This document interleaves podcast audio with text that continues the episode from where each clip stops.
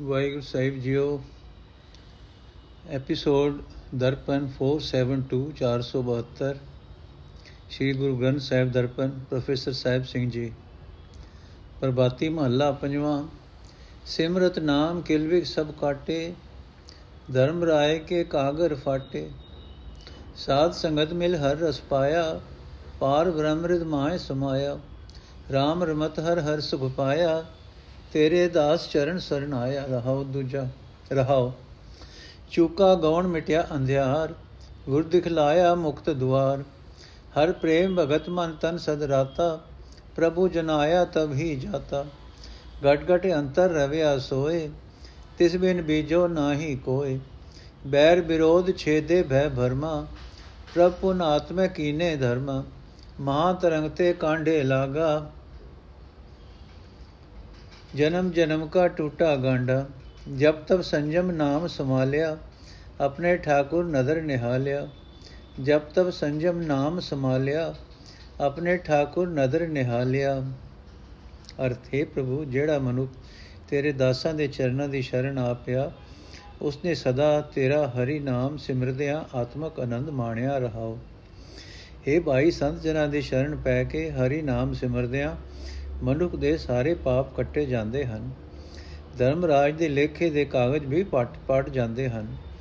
ਜਿਸ ਮਨੁੱਖ ਨੇ ਸਾਧ ਸੰਗਤ ਵਿੱਚ ਮਿਲ ਕੇ ਪਰਮਾਤਮਾ ਦੇ ਨਾਮ ਦਾ ਆਨੰਦ ਪ੍ਰਾਪਤ ਕੀਤਾ, ਪਰਮਾਤਮਾ ਉਸ ਦੇ ਹਿਰਦੇ ਵਿੱਚ ਟਿਕ ਗਿਆ। हे ਭਾਈ, ਜਿਸ ਮਨੁੱਖ ਨੂੰ ਗੁਰੂ ਨੇ ਵਿਕਾਰਾਂ ਤੋਂ ਖਲਾਸੀ ਪਾਣ ਦਾ ਇਹ ਨਾਮ ਸਿਮਰਨ ਵਾਲਾ ਰਸਤਾ ਵਿਖਾ ਦਿੱਤਾ, ਉਸ ਦੀ ਭਟਕਣਾ ਮੁੱਕ ਗਈ। ਉਸ ਦੇ ਅੰਦਰੋਂ ਆਤਮਿਕ ਜੀਵਨ ਵੱਲੋਂ ਬੇਸਮਝੀ ਦਾ ਹਨੇਰਾ ਮਿਟ ਗਿਆ। ਉਸ ਦਾ ਮਨ ਉਸ ਦਾ ਤਨ ਪਰਮਾਤਮਾ ਦੀ ਪਿਆਰ ਭਰੀ ਭਗਤੀ ਵਿੱਚ ਸਦਾ ਰੰਗਿਆ ਰਹਿੰਦਾ ਹੈ। ਪਰ हे ਭਾਈ, ਇਹ ਸੂਝ ਤਦੋਂ ਹੀ ਪੈਂਦੀ ਹੈ ਜਦੋਂ ਪਰਮਾਤਮਾ ਆਪ ਸੂਝ ਬਖਸ਼ੇ।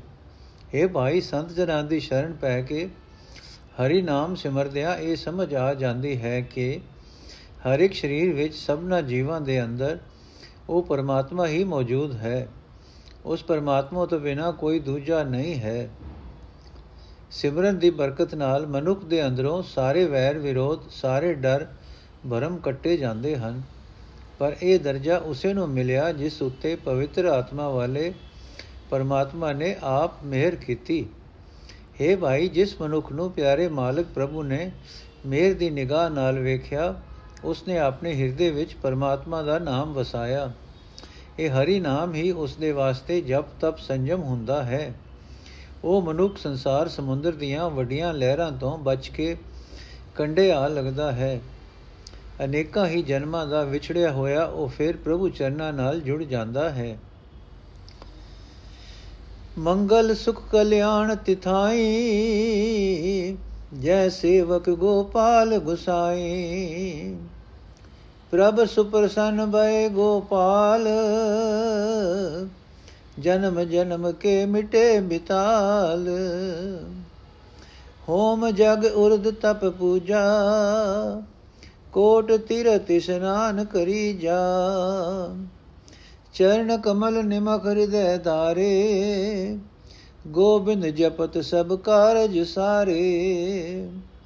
ਊਚੇ ਤੇ ਊਚਾ ਪ੍ਰਭ ਥਾਨ ਹਰ ਜਨ ਲਾਵੇ ਸਹਿਜ ਧਿਆਨ।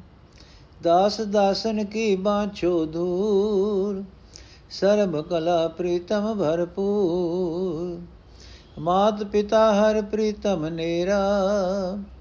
ਮੀਤ ਸਾਜਨ ਬਰਵਾਸਾ ਤੇਰਾ। ਕਰ ਗੈ ਲੀਨੇ ਆਪਣੇ ਦਾਸ। ਜਬ ਜੀਵੈ ਨਾਨਕ ਗੁਣ ਤਾਸ। ਕਰ ਗੈ ਲੀਨੇ ਆਪਣੇ ਦਾਸ, ਜਪ ਜੀਵੈ ਨਾਨਕ ਗੁਣ ਤਾਸ। ਅਰਥੇ ਬਾਈ ਜਿੱਤੇ ਸਾਧ ਸੰਗਤ ਵਿੱਚ ਸ੍ਰਿਸ਼ਟੀ ਦੇ ਰੱਖਿਅਕ ਖਸਮ ਪ੍ਰਭੂ ਦੇ ਭਗਤ ਜਨ ਰਹਿੰਦੇ ਹਨ, ਉੱਥੇ ਹੀ ਸਾਰੇ ਸੁੱਖ, ਸਾਰੀਆਂ ਖੁਸ਼ੀਆਂ, ਸਾਰੇ ਆਨੰਦ ਹੁੰਦੇ ਹਨ। ਉੱਥੇ ਸਾਧ ਸੰਗਤ ਵਿੱਚ ਜਿਹੜੇ ਮਨੁੱਖ ਟਿਕਦੇ ਹਨ, ਉਹਨਾਂ ਉੱਤੇ ਜਗਤ ਰੱਖਿਅਕ ਪ੍ਰਭੂ ਜੀ ਬਹੁਤ ਟੁੱਟਦੇ ਹਨ। ਉਹਨਾਂ ਦੇ ਅਨੇਕਾਂ ਜਨਮਾਂ ਦੇ ਬੇਥਵੇ ਪਨ ਬੇਥਵੇਪਨ ਮਿਟ ਜਾਂਦੇ ਹਨ। ਉਹਨਾਂ ਦੇ ਅਨੇਕ ਜਨਮਾਂ ਦੇ ਬੇਥਵੇਪਨ ਮਿਟ ਜਾਂਦੇ ਹਨ। हे ਭਾਈ, ਸਾਧ ਸੰਗਤ ਦੀ ਬਰਕਤ ਨਾਲ ਜਿਹੜਾ ਮਨੁੱਖ ਪਰਮਾਤਮਾ ਦੇ ਸੋਹਣੇ ਚਰਨ ਨਿਮਕ ਨਿਮਕ ਹਰ ਵੇਲੇ ਆਪਣੇ ਹਿਰਦੇ ਵਿੱਚ ਵਸਾਈ ਰੱਖਦਾ ਹੈ, ਉਹ ਮਨੁੱਖ ਗੋਬਿੰਦ ਦਾ ਨਾਮ ਜਪਦਿਆਂ ਆਪਣੇ ਸਾਰੇ ਕੰਮ ਸੰਭਾਲ ਲੈਂਦਾ ਹੈ। ਉਸਨੇ ਮਾਨੋ ਕਰੋੜਾਂ ਤੀਰਥਾਂ ਦਾ ਇਸ਼ਨਾਨ ਕਰ ਲਿਆ, ਉਸਨੇ ਮਾਨੋ ਅਨੇਕਾਂ ਹੋਮ ਜਗ ਕਰ ਲਏ ਉਸਨੇ ਮਾਨੋ ਉਲਟੇ ਲਟਕ ਕੇ ਤਪ ਕਰ ਲਏ। ਉਸਨੇ ਮਾਨੋ ਦੇਵ ਪੂਜਾ ਕਰ ਲਈ। हे ਭਾਈ, ਸਾਧ ਸੰਗਤ ਦੀ ਬਰਕਤ ਨਾਲ ਇਹ ਸਮਝ ਆ ਜਾਂਦੀ ਹੈ ਕਿ ਪਰਮਾਤਮਾ ਦਾ ਟਿਕਾਣਾ ਬਹੁਤ ਹੀ ਉੱਚਾ ਹੈ। ਬਹੁਤ ਹੀ ਉੱਚਾ ਆਤਮਿਕ ਜੀਵਨ ਹੀ ਉਸ ਦੇ ਚਰਨਾਂ ਨਾਲ ਮਿਲਾ ਸਕਦਾ ਹੈ। ਪ੍ਰਭੂ ਦੇ ਭਗਤ ਆਤਮਿਕ ਡੋਲਤਾ ਵਿੱਚ ਉਸ ਪ੍ਰਭੂ ਵਿੱਚ ਸੁਰਤ ਜੋੜੀ ਰੱਖਦੇ ਹਨ।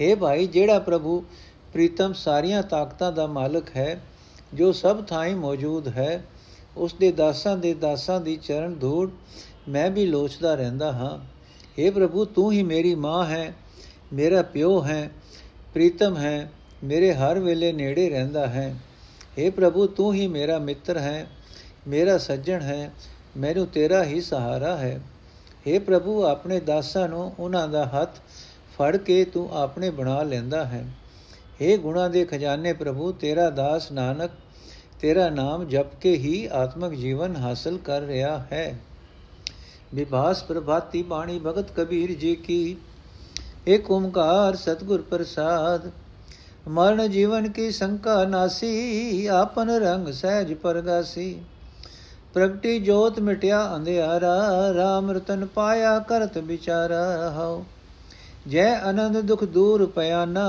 ਮਨ ਮਾਨਕ ਲਿਵਤਾ ਤੇ ਲੁਕਾਨਾ ਜੋ ਕਿਛੋ ਆਸੋ ਤੇਰਾ ਬਾਣਾ, ਜੋ ਇਹ ਬੂਝੈ ਸੋ ਸਹਿਜ ਸਮਾਣਾ। ਕਹਿਤ ਕਬੀਰ ਕਿਲ ਵਿਖ ਗਏ ਖੀਣਾ, ਮਨ ਭਇਆ ਜਗ ਜੀਵਨ ਲੀਣਾ।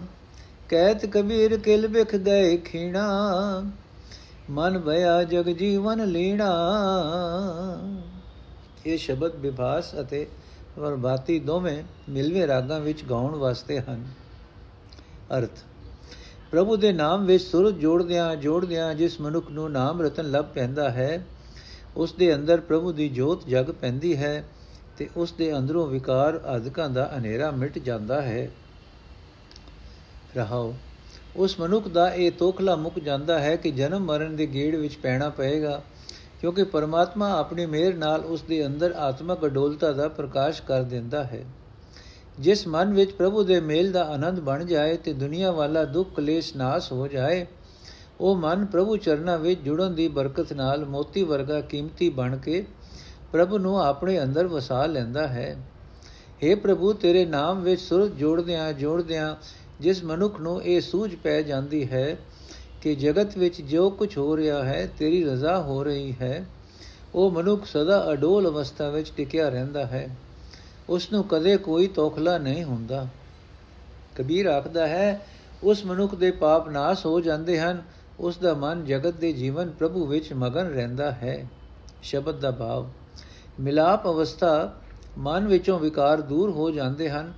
ਜਗਤ ਵਿੱਚ ਜੋ ਕੁਝ ਹੋ ਰਿਹਾ ਹੈ, ਪ੍ਰਭੂ ਦੀ ਹੀ ਰਜ਼ਾ ਦਿਸਦੀ ਹੈ। ਪ੍ਰਭਾਤੀ। ਅਲੋ ਏਕ ਮਸੀਤ ਬਸਤ ਹੈ, ਅਵਰ ਮੁਲਕ ਕਿਸ ਕੇਰਾ? हिंदू मूरत नाम निवासी, दो मैं तुझ तत न खेरा हिंदू मूरत नाम निवासी, दो मैं तत न हेरा अले राम जीवो तेरे नाई, तू कर मेरा मत साई रहाओ। दखन देश हरि का बासा, पश्चिम अले मुकामा। दिल में खोज, दिल दिल खोजो यही ठौर मुकामा। ब्राह्मण ग्यास करे चौबीसा, काजी में रमजाना। 11 ਮਾਸ ਪਾਸ ਕੇ ਰਾਖੇ, ਏਕੈ ਮਾਇ ਨਿਦਾਨਾ। ਕਹਾ ਉਡੀਸੈ ਮਜਨ ਕੀਆ, ਕਿਆ ਮਸੀਤ ਸਿਰ ਨਾਏ ਦਿਲ ਮੈਂ ਕਪਟ ਨਿਵਾਜ ਗੁਜ਼ਾਰੈ, ਕਿਆ ਹਜ ਕਾਬੈ ਜਾਏ। ਇਤੇ ਔਰਤ ਮਰਦਾ ਸਾਜੇ ਇਹ ਸਭ ਰੂਪ ਤੁਮਾਰੇ। ਕਬੀਰ ਪੁੰਗਰਾ RAM ਅਲੇ ਕਾ ਸਭ ਗੁਰ ਪੀਰ ਹਮਾਰੇ। ਕਹਿਤ ਕਬੀਰ ਸੁਨੋ ਨਰ ਨਰਵੈ, ਪਰੋ ਏਕ ਕੀ ਸਰਨਾ। ਕੇਵਲ ਨਾਮ ਜਪੋ ਰੇ ਪ੍ਰਾਨੀ ਤਭੀ ਨੇਚੈ ਦਰਨਾ। ਕੈਦ ਕਬੀਰ ਸੁਨੋ ਨਰ ਨਰਵੈ ਪਰੋ ਏਕ ਕੀ ਸਰਨਾ। ਕੇਵਲ ਨਾਮ ਜਪੋ ਰੇ ਪ੍ਰਾਨੀ ਤਭੀ ਨੇਚੈ ਤਰਨਾ।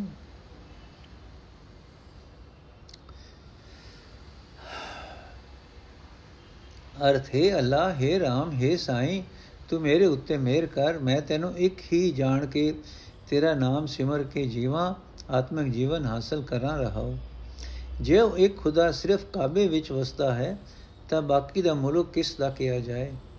ਸੋ ਮੁਸਲਮਾਨ ਦਾ ਇਹ ਅਕੀਦਾ ਠੀਕ ਨਹੀਂ ਹੈ। ਹਿੰਦੂ ਪਰਮਾਤਮਾ ਦਾ ਨਿਵਾਸ ਮੂਰਤੀ ਵਿੱਚ ਸਮਝਦਾ ਹੈ। ਇਸ ਤਰ੍ਹਾਂ ਹਿੰਦੂ ਮੁਸਲਮਾਨ ਦੋਹਾਂ ਵਿੱਚੋਂ ਕਿਸੇ ਨੂੰ ਪਰਮਾਤਮਾ ਨਹੀਂ ਵੇਖਿਆ, ਕਿਸੇ ਨੇ ਪਰਮਾਤਮਾ ਨਹੀਂ ਵੇਖਿਆ। ਹਿੰਦੂ ਆਖਦਾ ਹੈ ਕਿ ਹਰੀ ਦਾ ਨਿਵਾਸ ਦੱਖਣ ਵਿੱਚ, ਦੇਸ਼ ਵਿੱਚ, ਜਗਨਨਾਥਪੁਰੀ ਵਿੱਚ ਹੈ। ਮੁਸਲਮਾਨ ਆਖਦਾ ਹੈ, ਖੁਦਾ ਦਾ ਘਰ ਪੱਛਮ ਵੱਲ ਕਾਬੇ ਵਿੱਚ ਹੈ।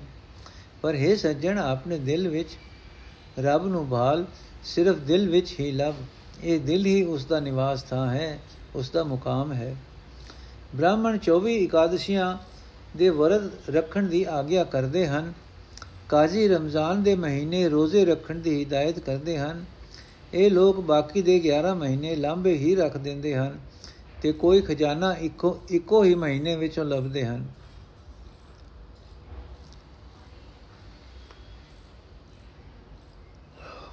ਅਸਲ ਗੱਲ ਇਹ ਹੈ ਕਿ ਜੋ ਦਿਲ ਵਿੱਚ ਠੱਗੀ ਫਰੇਬ ਵਸਦਾ ਹੈ, ਤਾਂ ਨਾ ਤਾਂ ਉਡੀਸੇ ਜਗਨਨਾਥਪੁਰੀ ਵਿੱਚ ਇਸ਼ਨਾਨ ਕਰਨ ਦਾ ਕੋਈ ਲਾਭ ਹੈ, ਨਾ ਤਾਂ ਉਡੀਸੇ ਜਗਨਨਾਥਪੁਰੀ ਵਿੱਚ ਇਸ਼ਨਾਨ ਕਰਨ ਦਾ ਕੋਈ ਲਾਭ ਹੈ, ਨਾ ਮਸਜਿਦ ਵਿੱਚ ਜਾ ਕੇ ਸਜਦਾ ਕਰਨ ਦਾ ਫਾਇਦਾ ਹੈ।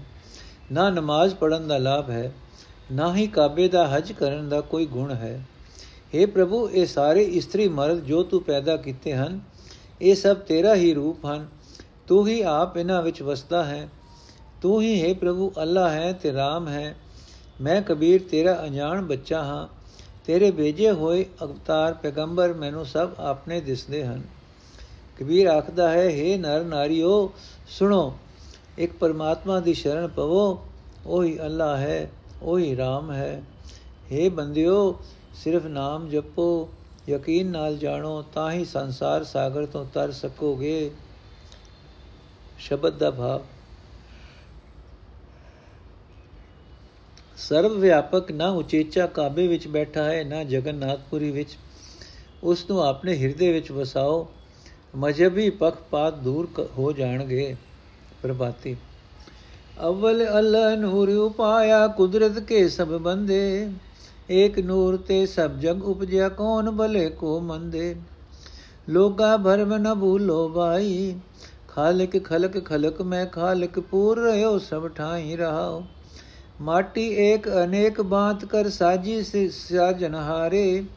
ਨਾ ਕਛ ਪੋਚ ਮਾਟੀ ਕੇ ਬਾਂਡੇ ਦਾ ਕਛ ਪੋਚ ਕੁਬਾਰੇ। ਸਭ ਮੈਂ ਸਾਚਾ ਏਕੋ ਸੋਈ ਤਿਸ ਕਾ ਕੀਆ ਸਭ ਕਿਛ ਹੋਈ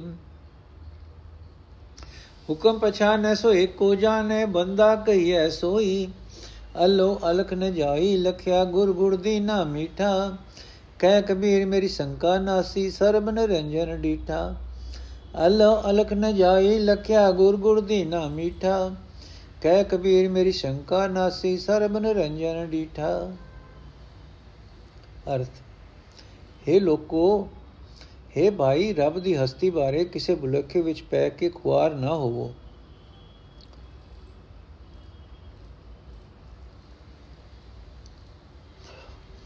ਉਹ ਰੱਬ, ਸਾਰੀ ਖਲਕਤ ਨੂੰ ਪੈਦਾ ਕਰਨ ਵਾਲਾ ਹੈ ਤੇ ਸਾਰੀ ਖਲਕਤ ਵਿੱਚ ਮੌਜੂਦ ਹੈ। ਉਹ ਸਭ ਥਾਂ ਭਰਪੂਰ ਹੈ, ਰਹਾਓ। ਸਭ ਤੋਂ ਪਹਿਲਾਂ ਖੁਦਾ ਦਾ ਨੂਰ ਹੀ ਹੈ, ਜਿਸ ਨੇ ਜਗਤ ਪੈਦਾ ਕੀਤਾ ਹੈ। ਇਹ ਸਾਰੇ ਜੀ ਜੰਤ ਰੱਬ ਦੀ ਕੁਦਰਤ ਦੇ ਹੀ ਬਣਾਏ ਹੋਏ ਹਨ। ਇੱਕ ਪ੍ਰਭੂ ਦੀ ਹੀ ਜੋਤ ਤੋਂ ਸਾਰਾ ਜਗਤ ਪੈਦਾ ਹੋਇਆ ਹੈ। ਤਾਂ ਫਿਰ ਕਿਸੇ ਜਾਤ ਮਜਬ ਦੇ ਬੁਲੇਖੇ ਵਿੱਚ ਪੈ ਕੇ ਕਿਸੇ ਨੂੰ ਚੰਗਾ ਤੇ ਕਿਸੇ ਨੂੰ ਮੰਦਾ ਨਾ ਸਮਝੋ। ਸਿਰਜਣਹਾਰ ਨੇ ਇੱਕੋ ਹੀ ਮਿੱਟੀ ਦੇ ਮਿੱਟੀ ਤੋਂ ਭਾਵ ਇੱਕੋ ਜਿਹੀ ਹੀ ਤੱਤਾਂ ਤੋਂ ਅਨੇਕਾਂ ਕਿਸਮਾਂ ਦੇ ਜੀਵ ਪੈਦਾ ਕੀਤੇ ਹਨ। ਜਿੱਥੇ ਤੱਕ ਜੀਵਾਂ ਦੇ ਅਸਲੇ ਦਾ ਸੰਬੰਧ ਹੈ, ਨਾ ਇਹਨਾਂ ਮਿੱਟੀ ਦੇ ਭਾਂਡਿਆਂ ਭਾਵ ਜੀਵਾਂ ਵਿੱਚ ਕੋਈ ਊਣਤਾ ਹੈ ਤੇ ਨਾ ਇਹਨਾਂ ਭਾਂਡਿਆਂ ਦੇ ਬਣਾਉਣ ਵਾਲੇ ਗੁਮਿਆਰ ਵਿੱਚ। ਉਹ ਸਦਾ ਕਾਇਮ ਰਹਿਣ ਵਾਲਾ ਪ੍ਰਭੂ ਸਭ ਜੀਵਾਂ ਵਿੱਚ ਵਸਦਾ ਹੈ। ਜੇ ਕੁਝ ਜੋ ਕੁਝ ਜਗਤ ਵਿੱਚ ਹੋ ਰਿਹਾ ਹੈ, ਉਸੇ ਦਾ ਕੀਤਾ ਹੋ ਰਿਹਾ ਹੈ। ਉਹੀ ਮਨੁੱਖ ਰੱਬ ਦਾ ਪਿਆਰਾ ਬੰਦਾ ਕਿਹਾ ਜਾ ਸਕਦਾ ਹੈ, ਜੋ ਉਸ ਦੀ ਰਜ਼ਾ ਨੂੰ ਪਛਾਣਦਾ ਹੈ ਤੇ ਉਸ ਇੱਕ ਨਾਲ ਸਾਝ ਪਾਉਂਦਾ ਹੈ। ਉਹ ਰੱਬ ਐਸਾ ਹੈ ਜਿਸ ਦਾ ਮੁਕੰਮਲ ਸਰੂਪ ਬਿਆਨ ਤੋਂ ਪਰੇ ਹੈ, ਉਸ ਦੇ ਗੁਣ ਕਹੇ ਨਹੀਂ ਜਾ ਸਕਦੇ। ਕਬੀਰ ਆਖਦਾ ਹੈ, ਮੇਰੇ ਗੁਰੂ ਨੇ ਪ੍ਰਭੂ ਦੇ ਗੁਣਾਂ ਦੀ ਸੂਝ ਰੂਪ ਮਿੱਠਾ ਗੁੜ ਮੈਨੂੰ ਦਿੱਤਾ ਹੈ। ਜਿਸ ਦਾ ਸਵਾਦ ਤਾਂ ਮੈਂ ਨਹੀਂ ਦੱਸ ਸਕਦਾ, ਪਰ ਮੈਂ ਉਸ ਮਾਇਆ ਰਹਿਤ ਪ੍ਰਭੂ ਨੂੰ ਹਰ ਥਾਂ ਵੇਖ ਲਿਆ ਹੈ। ਮੈਨੂੰ ਇਸ ਵਿੱਚ ਕੋਈ ਸ਼ੱਕ ਨਹੀਂ ਰਿਹਾ। ਮੇਰਾ ਅੰਦਰ ਕਿਸੇ ਜਾਤ ਦਾ ਜਾਂ ਮਜਬ ਦੇ ਬੰਦਿਆਂ ਦੀ ਉੱਚਤਾ ਜਾਂ ਨੀਚਤਾ ਦਾ ਕਰਮ ਨਹੀਂ ਰਿਹਾ। ਸ਼ਬਦ ਦਾ ਭਾਵ।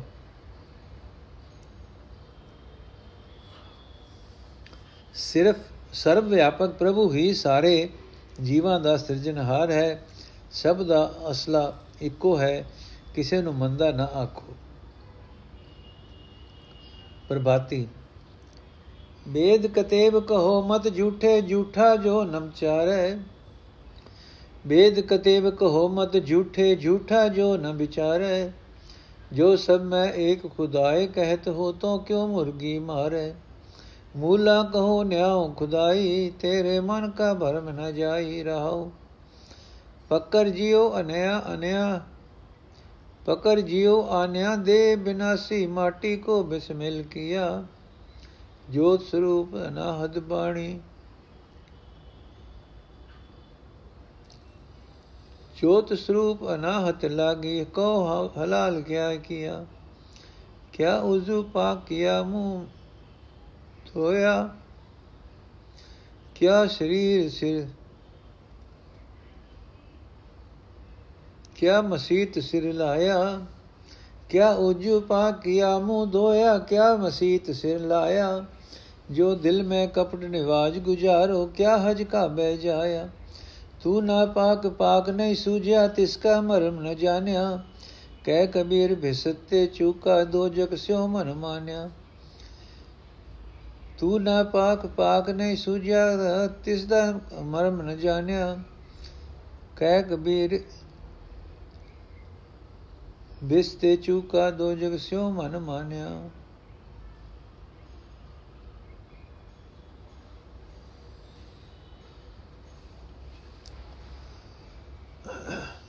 ਅਰਥ, ਹੈ ਹਿੰਦੂ ਤੇ ਮੁਸਲਮਾਨ ਵੀਰੋ, ਵੇਦਾਂ ਜਾਂ ਕੁਰਾਨ ਆਦਿ ਇੱਕ ਦੂਜੇ ਦੀਆਂ ਧਰਮ ਪੁਸਤਕਾਂ ਨੂੰ ਝੂਠੀਆਂ ਨਾ ਆਖੋ। ਝੂਠਾ ਤਾਂ ਉਹ ਬੰਦਾ ਹੈ ਜੋ ਇਹਨਾਂ ਧਰਮ ਪੁਸਤਕਾਂ ਦੀ ਵਿਚਾਰ ਨਹੀਂ ਕਰਦਾ। ਭਲਾ ਹੈ ਮੁੱਲਾ, ਜੇ ਤੂੰ ਇਹ ਆਖਦਾ ਹੈ ਕਿ ਖੁਦਾ ਸਭ ਥਾਂ ਜੀਵਾਂ ਵਿੱਚ ਮੌਜੂਦ ਹੈ, ਤਾਂ ਉਸ ਖੁਦਾ ਅੱਗੇ ਕੁਰਬਾਨੀ ਦੇਣ ਲਈ ਮੁਰਗੀ ਕਿਉਂ ਮਾਰਦਾ ਹੈ? ਕੀ ਉਸ ਮੁਰਗੀ ਵਿੱਚ ਉਹ ਆਪ ਨਹੀਂ ਹੈ?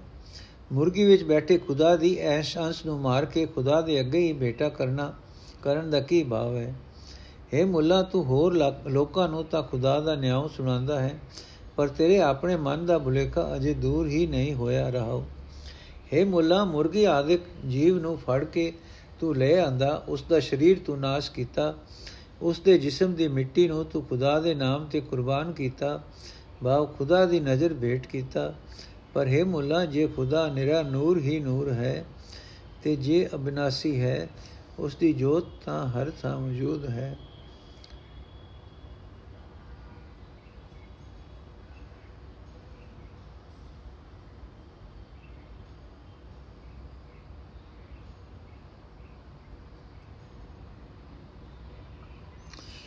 ਉਸ ਦੀ ਜੋਤ ਤਾਂ ਹਰ ਥਾਂ ਮੌਜੂਦ ਹੈ, ਉਸ ਮੁਰਗੀ ਵਿੱਚ ਵੀ ਹੈ ਤੇ ਖੁਦਾ ਦੇ ਨਾਮ ਦੇ ਜੋ ਜੋ ਤੂੰ ਖੁਦਾ ਦੇ ਨਾਮ ਤੇ ਕੁਰਬਾਨ ਕਰਦਾ ਹੈ, ਤਾਂ ਫਿਰ ਦੱਸ ਤੂੰ ਰੱਬ ਦੇ ਨਾਮ ਤੇ ਕੁਰਬਾਨੀ ਦੇਣ ਦੀ ਲਾਇਕ ਕਿਹੜੀ ਚੀਜ਼ ਬਣਾਈ? ਹੈ ਮੁੱਲਾ, ਜੇ ਤੂੰ ਆਪਣੇ ਦਿਲ ਵਿੱਚ ਕਪਟ ਰੱਖ ਕੇ ਨਮਾਜ਼ ਪੜਦਾ ਹੈ, ਤਾਂ ਇਹ ਨਮਾਜ਼ ਦਾ ਕੀ ਫਾਇਦਾ? ਪੈਰ, ਹੱਥ ਆਦਿਕ ਸਾਫ਼ ਕਰਨ ਦੀ ਰਸਮ ਦਾ ਕੀ ਲਾਭ? ਮੂੰਹ ਧੋਣ ਦਾ ਕੀ ਗੁਣ? ਮਸਜਿਦ ਵਿੱਚ ਜਾ ਕੇ ਸਜਦਾ ਕਰਨ ਦਾ ਕੀ ਲੋਕ ਕੀ ਕਰਨ ਦੀ ਕੀ ਲੋੜ? ਤੇ ਕਾਬੇ ਦੇ ਹਜ ਦਾ ਕੀ ਫਾਇਦਾ? ਹੈ ਮੁੱਲਾ, ਤੂੰ ਅੰਦਰੋਂ ਤਾਂ ਪਲੀਤ ਹੀ ਰਿਹਾ। ਤੈਨੂੰ ਉਸ ਪਵਿੱਤਰ ਪ੍ਰਭੂ ਦੀ ਸਮਝ ਨਹੀਂ ਪਈ। ਤੂੰ ਉਸ ਦਾ ਭੇਤ ਨਹੀਂ ਪਾਇਆ। ਕਬੀਰ ਆਖਦਾ ਹੈ, ਇਸ ਭੁਲੇਖੇ ਵਿੱਚ ਫਸੇ ਰਹਿ ਕੇ ਤੂੰ ਵਹਿਸ਼ਤ ਤੋਂ ਖੁੱਜ ਗਿਆ ਹੈ ਤੇ ਦੋਜ਼ਖ ਨਾਲ ਤੇਰਾ ਮਨ ਪਤੀਜ ਗਿਆ ਹੈ। ਸ਼ਬਦ ਦਾ ਭਾਵ, ਨਿਰੀ ਸ਼ਰਹ ਜੋ ਦਿਲ ਵਿੱਚ ਠੱਗੀ ਹੈ, ਜੇ ਨਿਰੀ ਸ਼ਰਹ ਜੇ ਦਿਲ ਵਿੱਚ ਠੱਗੀ ਹੈ ਤਾਂ ਨਮਾਜ਼, ਹਜ ਆਦ ਸਭ ਕੁਝ ਵਿਅਰਥ ਉਦਮ ਹੈ। ਸਭ ਵਿੱਚ ਵਸਦਾ ਰੱਬ ਮੁਰਗੀ ਆਦਿਕ ਦੀ ਕੁਰਬਾਨੀ ਨਾਲ ਵੀ ਖੁਸ਼ ਨਹੀਂ ਹੁੰਦਾ। ਪ੍ਰਭਾਤੀ ਸੁਨ ਸੰਧਿਆ ਤੇਰੀ ਦੇਵ ਦਿਵਾ ਕਰ ਅਦਪਤ ਆਦ ਸਮਾਈ, ਸਿੱਧ ਸਮਾਦ ਅੰਤ ਨਹੀਂ ਪਾਇਆ, ਲਾਗ ਰਹੇ ਸਰਨਾਈ। ਲਿਓ ਆਰਤੀ ਹੋ ਪੁਰਖ ਨਿਰੰਜਨ, ਸਤਗੁਰ ਪੂਜੋ ਬਾਈ ਠਾਡਾ ਬ੍ਰਹਮਾ ਨਿਗਮ ਵਿਚਾਰੇ, ਅਲਗ ਨ ਲਖਿਆ ਜਾਈ ਰਹਾਓ ਤਤ ਤੇਰੇ ਨਾਮ ਕੀ ਬਾਤੀ, ਦੀਪਕ ਦੇ ਉਜਿਆਰਾ ਜੋਤ ਲਾਏ ਜਗਦੀਸ਼ ਜਗਾਇਆ ਬੂ ਛੂਟੇ ਬੂਝੇ ਬੂਝਨਹਾਰਾ ਪੰਚੇ ਸ਼ਬਦ ਨਾਦ ਬਾਜੇ ਸੰਗੇ ਸਰਗ ਪਾਣੀ।